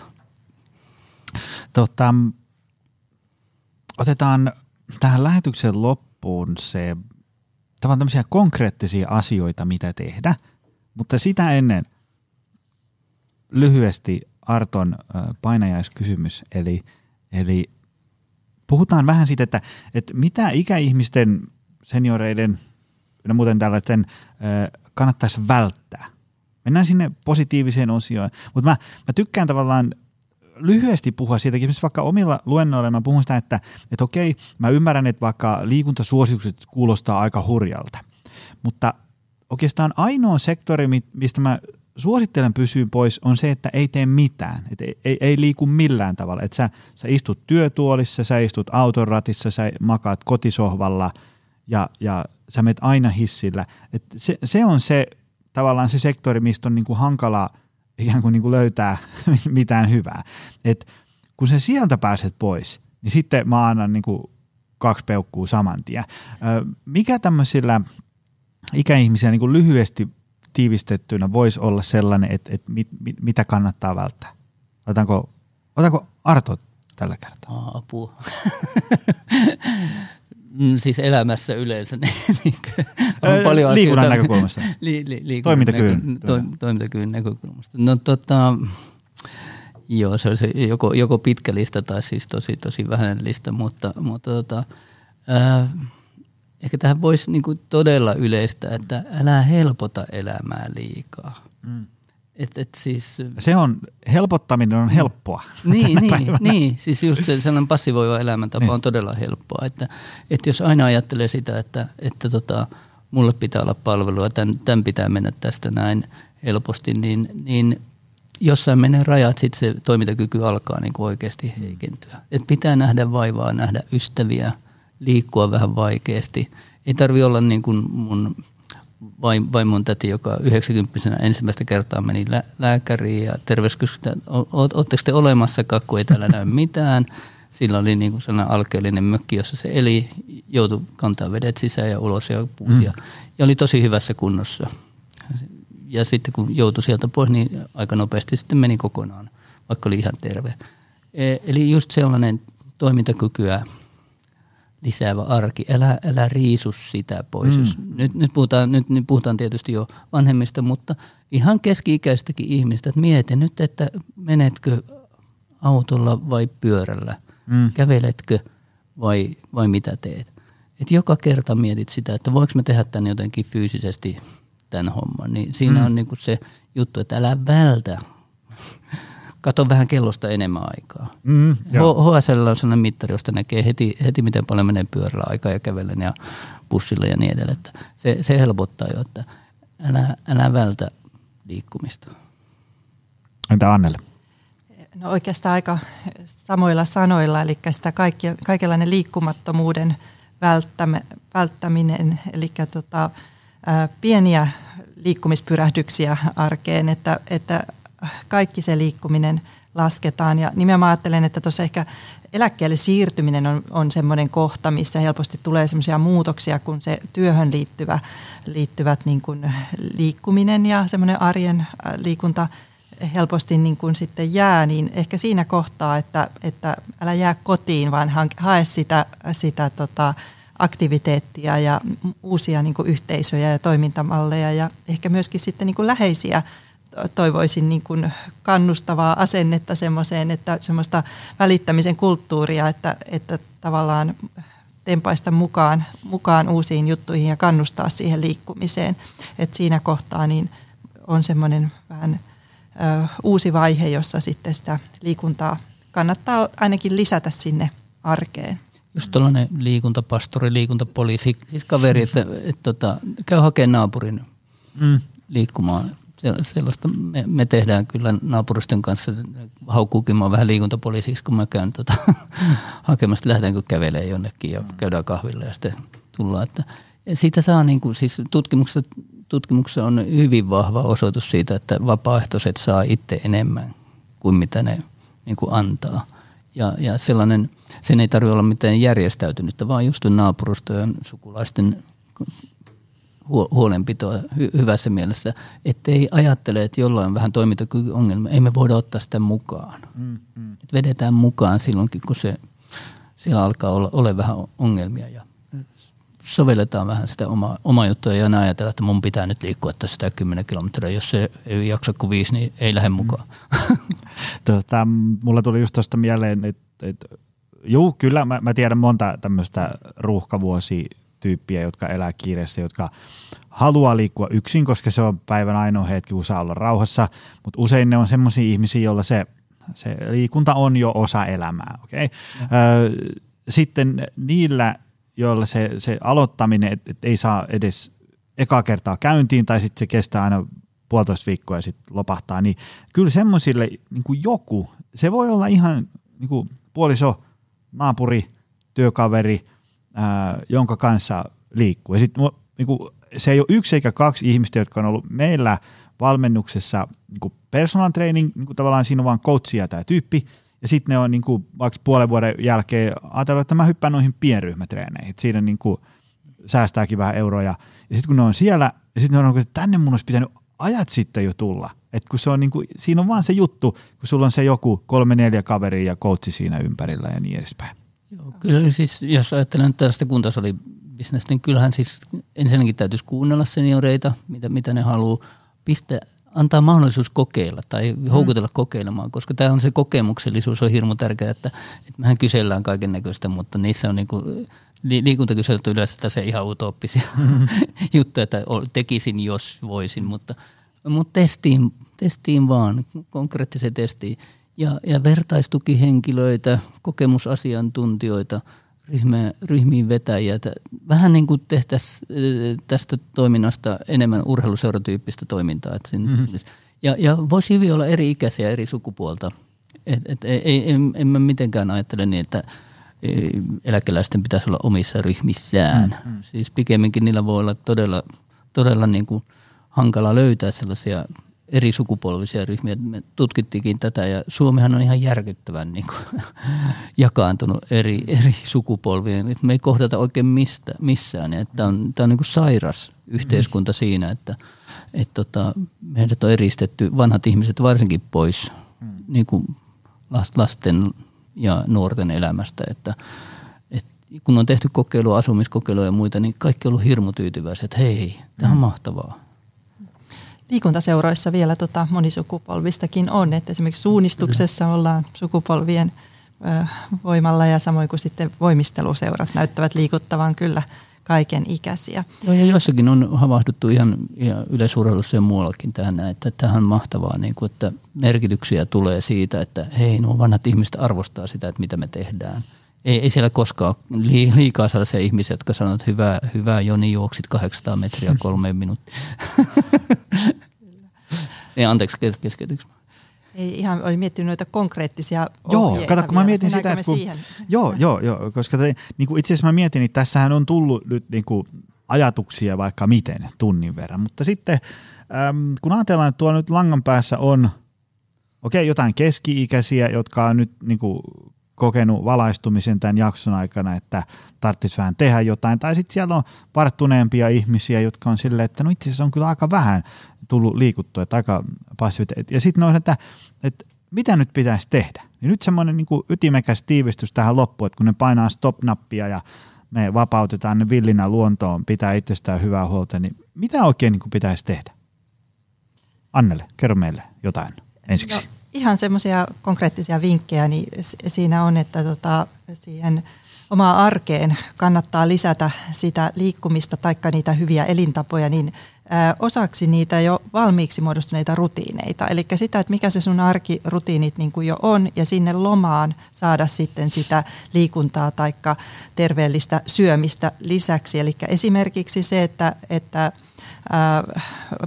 päättää, että joku työmatka esimerkiksi maanantai-aamuisin, niin se onkin niin, että kävelen pari bussipysäkin väliä, otan siihen sen semmoisen vartin kävelyn lisää, eli tota, se jo lisää, itse asiassa tutkimusten perusteellakin viisitoista minuuttia on mm-hmm. se oikein tota, tärkeä määrä niin kuin päivässä, että jos sillä aina saadaan niin kuin lisää niitä terveysvaikutuksia.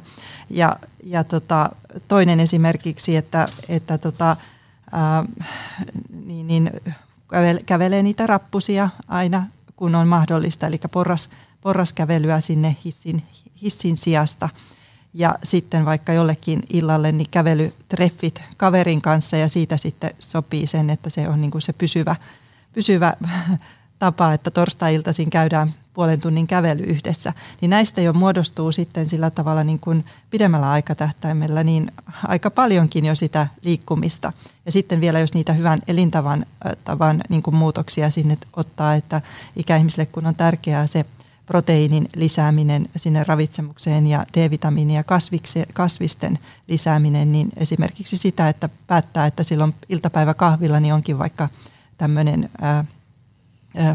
proteiinipitoinen jogurtti tai mm. smoothie, että ottaa sen niin kuin tavaksi ja sitten joku hedelmä ja sitä sitten lisää, lisää niin kuin siitäkin tulee kertymänä niin jo hyvä muutos pidemmällä aikatähtäimellä. Mitä Arto? No Annele sanoi melkein kaiken, mitä mä ajattelin. Sanon, sen, sen takia mä oikeastaan tuli mieleen, mieleen se, että, että tällainen kuntosalijuttu ja, ja ohjattu juttu, uuden lajin aloittaminen, keskityn nyt siihen, että jos aloitat uutta lajia, se hyvin normaalia, että sä oot vähän aikaa siinä mukana ja sitten sit se lopahtaa. Koska sä oot ajatellut tavoitteet niin kuin abstraktisti terveystavoitteeksi tai johonkin ulkonäkötavoitteeksi tai sellaiseksi, jossa sä et ole miettinyt, että mikä tässä aidosti on niin kuin sitä, mikä on elämys mulla, Mik, miksi tämä on kivaa. Kysy sitä, miksi tämä vahvistaa mun identiteettiä tai vahvistaako se. Ja jos ei vielä vahvista, niin, niin sitten opettele se, että, että millä tavalla se vahvistaa. Onko tässä jotain yhteisöllisiä elementtejä? Jos ei ole, saanko mä siihen jotenkin? Saanko mä tähän jonkinnäköistä toimijuutta, josta on hyötyä sitten niin kuin muuallakin? Siis tavallaan niin kuin liikunta on niin kuin sellaisena kunto ja terveys. Se on hirveän abstrakti, se ei niin kuin näy missään tekemisessä. Että onko tästä mulle aidosti hyötyä? Me puhutaan nyt niin kuin koko ajan toimintakyvystä, joka niin kuin näennäisesti on konkreetti. mutta oikeastihan se on niin kuin potentiaalinen toiminta, mm. kun kysymys, että mihin helvettiin sä tarvit tätä lihasmassaa tai, tai kuntoa. Mm. Se on sen tämän nykyajan ongelma. Ennen, ennen oli tosi helppo tietää, mihin mä tarvin sitä. Niin kuin mä sanoin, että tuolla maalla, maalla mun ei tarvitse miettiä, että mihin mä tarvin näitä lihaksia, kun se menee konkreettiseen juttuun. Jaksanko mä nostaa ne perunalaatikot vai en. Mm, mm. Eli, eli tätä, tätä työtä täytyy nykyään tehdä enemmän niin kuin tavallaan abstraktilla tasolla, että mihin mä sitä oikeasti tarvin. Mm. Ja jos se työ jää niin kuin kesken, niin sitten se helposti se juttu, että eihän tästä, ei tästä, tämä ei tehnytkään musta parempaa Jonia. Kukaan ei rakastakaan mua enempää.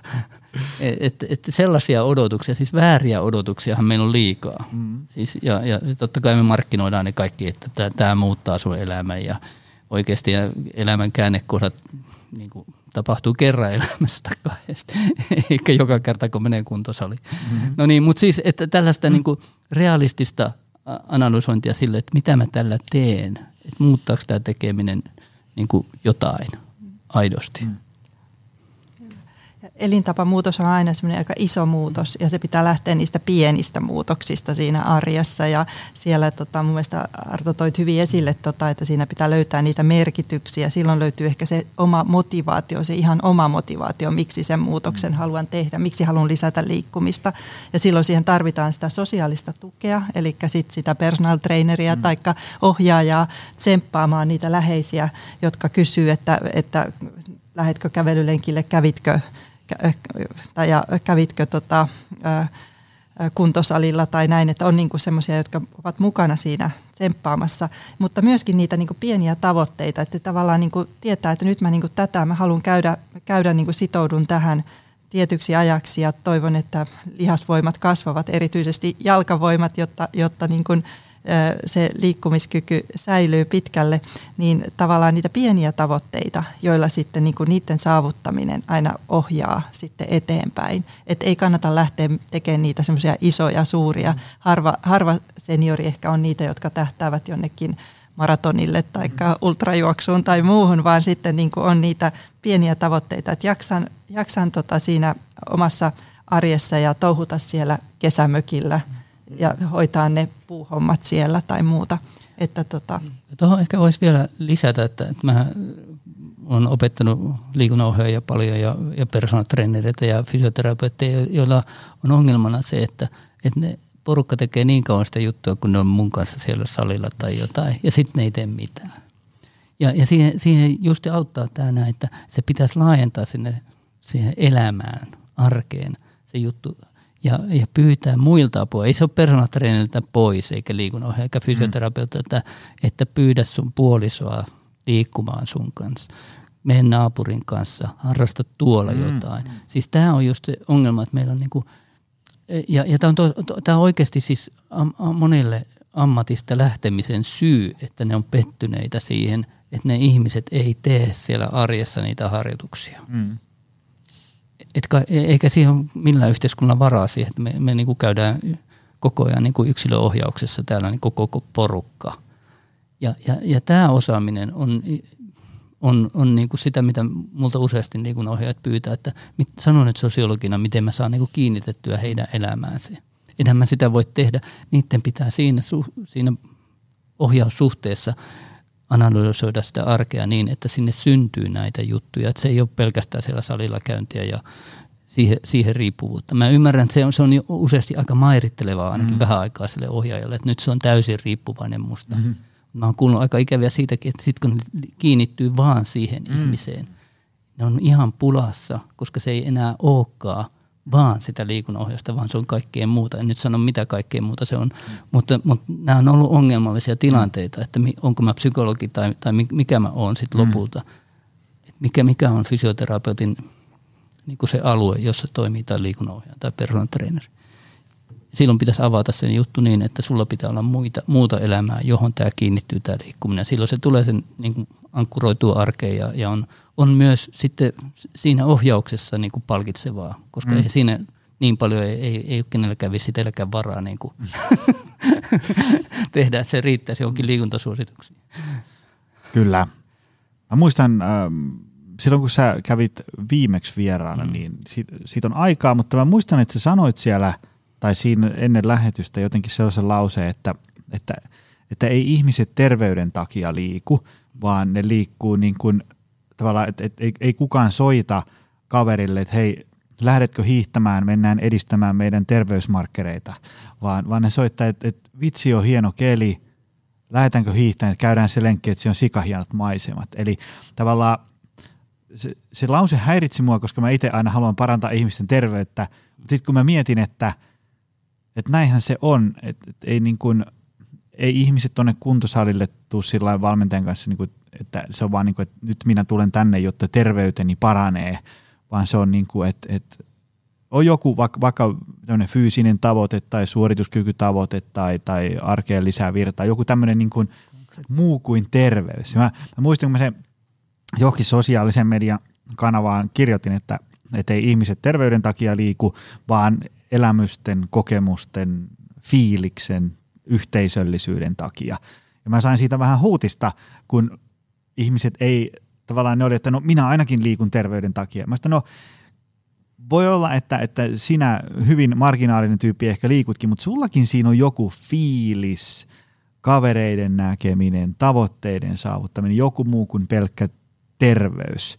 Ja se on mun mielestä tässä tullut tässäkin jaksossa hyvin auki, että, että me tarvitaan niin kuin, äh, niin kuin vähän jotain sellaista, pelkästään sitä terveyttä suurempaa, tuntuvampaa, mielekkäämpää motivaattoria.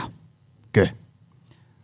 Joo, mun, mun teki mieleen sanoa, että en mä nyt ihan täydellisesti tarkoittanut sitä, mutta mut, kun, mut, kun se on oikeasti niin va- valtava se massiivinen se terveys. Mm. Et, tota, jo, jo, oli muuten aika, puhuttiin terveysfasismista, nykyään ei, ei, me ollaan totuttu tähän fasismiin, että se, se, se on, eikö oikeasti, mm. nyt on paljon enemmän kuin silloin, kun puhuttiin tästä mm. näin.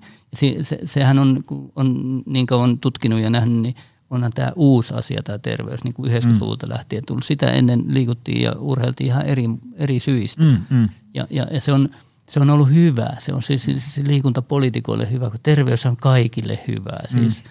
Jos sä puhut jalkapallosta, vaikka niin siellä on sellaisia, jotka itkee, siellä joskus on sattunut jotain mm. ja, ja kaikkea. Siin, siinä on niin kuin ristiriitoja, mutta mut sitten me ollaan hävitetty leikki, me ollaan hävitetty kisailu, me ollaan mm. hävitetty monenlaisia niin kuin yhteisöllisyyden kokemuksia liikkumisesta pois. Mm. Siis kun terveysliikunta, niin kuin ihan ensimmäisiä arvioita, niin kuin käsitteellistymisiä oli sellaista, että sen pitää olla sellaista liikuntaa, joka vain just ja just niin kuin pitää ihmisen elinkelpoisena, mm-hmm. mutta kaikki siitä yli on, niin kuin, ei ole terveysliikuntaa. Mm. Ja oikeasti niin konkreettisesti terveysliikunnan määrittely on edelleenkin tosi vaikeaa. Mm. Että onko joku jalkapallo terveysliikuntaa vai ei esimerkiksi, tai joku tällainen, jossa on vaan vaara. Että tämä on niin kuin sillä tavalla rajoittanut meidän niin kuin kokemusmaailmaa ja sitä merkitysmaailmaa, kun meidän pitäisi laajentaa se. Mä, mä en ole puhunut tästä runoudesta vielä kauhean paljon tässä näin. Mutta siis sitähän se on, että meillä pitää olla jokaiselle ihmiselle erilaiset merkitysmaailmat, yksilölliset merkitysmaailmat, jossa se liikkuminen tulee jollakin tavalla oman, omalle itselle tärkeäksi ja, ja läheisille. Ja tässä niinku liittyy ehkä myöskin se, että miten tota sitä terveyttä määritellään. Jos se mm. hyvin kapeakatsoisesti ajatellaan, että se on vain sairauksien puuttumista, joo, niin se on sitten oma, oma niinku ajatusmalli, mutta että terveys voi olla myös laajempaa sitä toimintakykyä ja laaja-alaista osallistumista, myöskin niitä, niitä asioita, jotka niin kuin, tavallaan vaikuttaa vähän ta- niin kuin kaikkeen. Tavallaan se kuitenkin terveys vaan mahdollistaa sulle tärkeiden asioiden tekemisen. Kyllä. Se ei mm-hmm. sinällään ole tavoite. Ei, mutta tavallaan se, että monille sitten kun kysytään, tämä on ihan niin kuin tutkimuksessa tullut, että mitä niin kuin toivoo esimerkiksi vanhuudessa, niin se terveys nousee sieltä semmoiseksi niin kuin isoksi mm. arvoksi ja myöskin niin kuin se, että se on myös niin kuin osana sitä onnellisuutta ja muuta, että tavallaan niin kuin mahdollistamassa sitä. Eli kyllä sillä niin kuin merkitys on ja varmasti vaikka liikutaan enemmän niiden elämysten takia ja niiden äh, on hiihtolenkillä hyvät maisemat ja se on se fiilis kaikin puolin ja sitä, se on niin kuin erittäin tärkeää. Mutta siellä on ehkä taustalla jossakin myöskin se semmoisen terveyden ajatus ehkä. Voisi niin kuin kuvitella, että tota niillä, jotka sitten aktiivisesti liikkuvat, niin se jollain tavalla myöskin ohjaa. Mutta tavallaan se, että, että tota myöskään ei ole koskaan niin kuin liian myöhäistä vaikuttaa siihen, että, että niitä terve, sitä terveyttä kohti niitä, niitä valintoja ja monipuolista liikkumista ja sitä, että, että tota, se niin kuin sitten säilyy siellä, siellä arjessa, niin se, silloin siihen ainakin tarvitaan niitä, että siellä on niitä muita tekijöitä, jotka pitää sitä yllä. No ja tekemisen, terveys on vähän niin kuin uskonto, että se on niin kuin, me ei tiedä, onko sitä uskosta hyötyä sitten lopulta, mm. mutta me uskotaan, että siitä on. Samoin terveydessä, että me ollaan terveitä, niin se mahdollistaa meille mielekkään tekemisen. Ja, ja se on ihan ok, mutta, mutta se ei saa olla niin kuin epäjumala tavallaan. Kyllähän elämässä täytyy olla tärkeimpiä asioita kuin terveys. Mm. Jotta se olisi mielekästä. Mm. Että eihän terve, terveys ole mikään tavoite niin kuin itseään kunnioittavalle ihmiselle. Että jo, tehdä hyvää. Mm. Esimerkiksi ihan, ihan eri juttu, mitä kaikkea sen sitten voikaan pitää sisällään.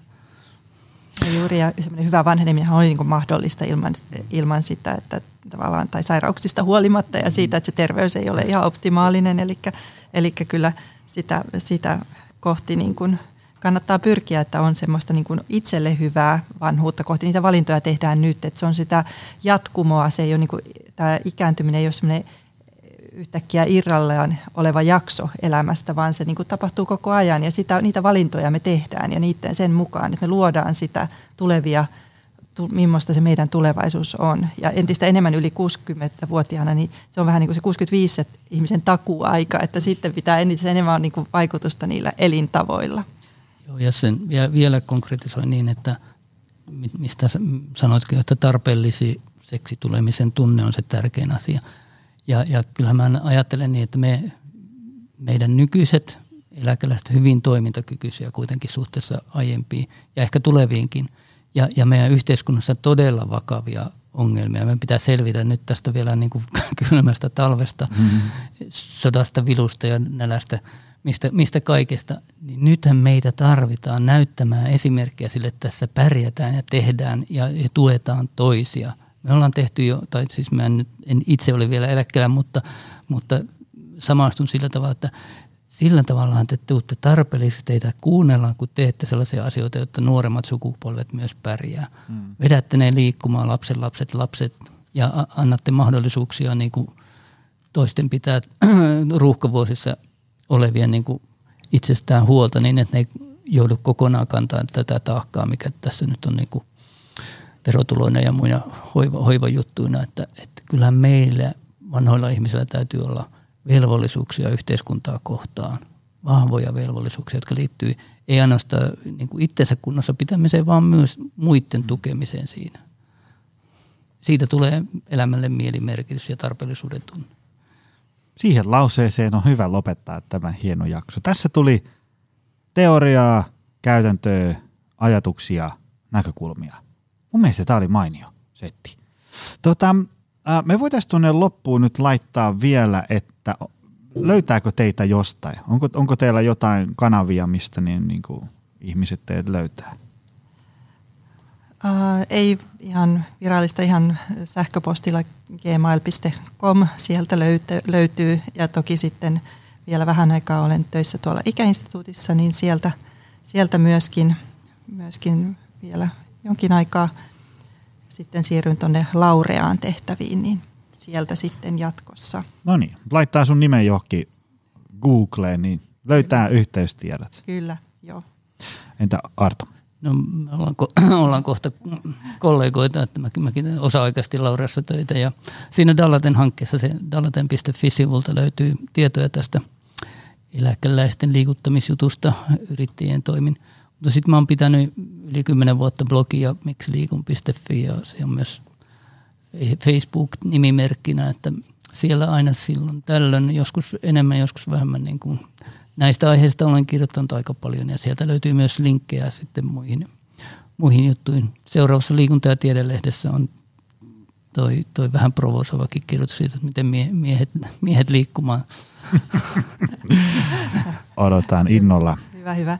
Ja mä voin tässä vielä nopeasti mainostaa tätä Voimaa vuosiin vaalin vireyttäsi ja jaksamistasi. Eli kollega Satu Jyväkorven kanssa tuossa pari vuotta sitten julkaistiin Kirjapajan kustantamana tämmöinen kirja, mikä on nimenomaan keski-iästä eteenpäin, mitä, mitkä tekijät sitten vaikuttavat sinne liikunnan ja ravitsemuksen osalta erityisesti niin niihin toimintakykyisiin vuosiin. Joo, mä laitan linkin tuohon kirjaan tuonne show notesiin, niin ihmiset voi käydä sen sieltä sitten tilailemassa. Joo, ja kannattaa vielä käydä voitas piste fi-sivusto tuolta Ikäinstituutin sivustolta, niin siellä on hyviä liikuntavinkkejä, siellä on valmiita liikuntaohjelmia ja pystyy myös itse tekemään niin ohjelmia niin sekä ikäihmisille ja sieltä kuusikymmentä plus alkaen ja nuoremmillekin, mutta myös sitten ohjaajille niin hyviä vinkkejä, mitä, mitä ikäihmisten kanssa voi tehdä. Hyvä, laitetaan sekin sinne. Tota, Arto ja Annele, kiitoksia paljon. Tämä oli, tämä oli äh, vähän keskimääräistä pidempi jakso, mutta asiaa alusta loppuun, niin silloin saa ollakin vähän pidempi. Hei, kiitos vielä miljoonasti, Joo. että pääsit mm. vieraaksi. Kiitos, kiitos. Ja kiitos sulle, arvoisa kuulija. Se on taas ensi viikolla uutta jaksoa eetteriin. Kuullaan silloin. Se on moi. Tutustu lisää aiheeseen optimal performance piste fi ja o p centeri piste fi.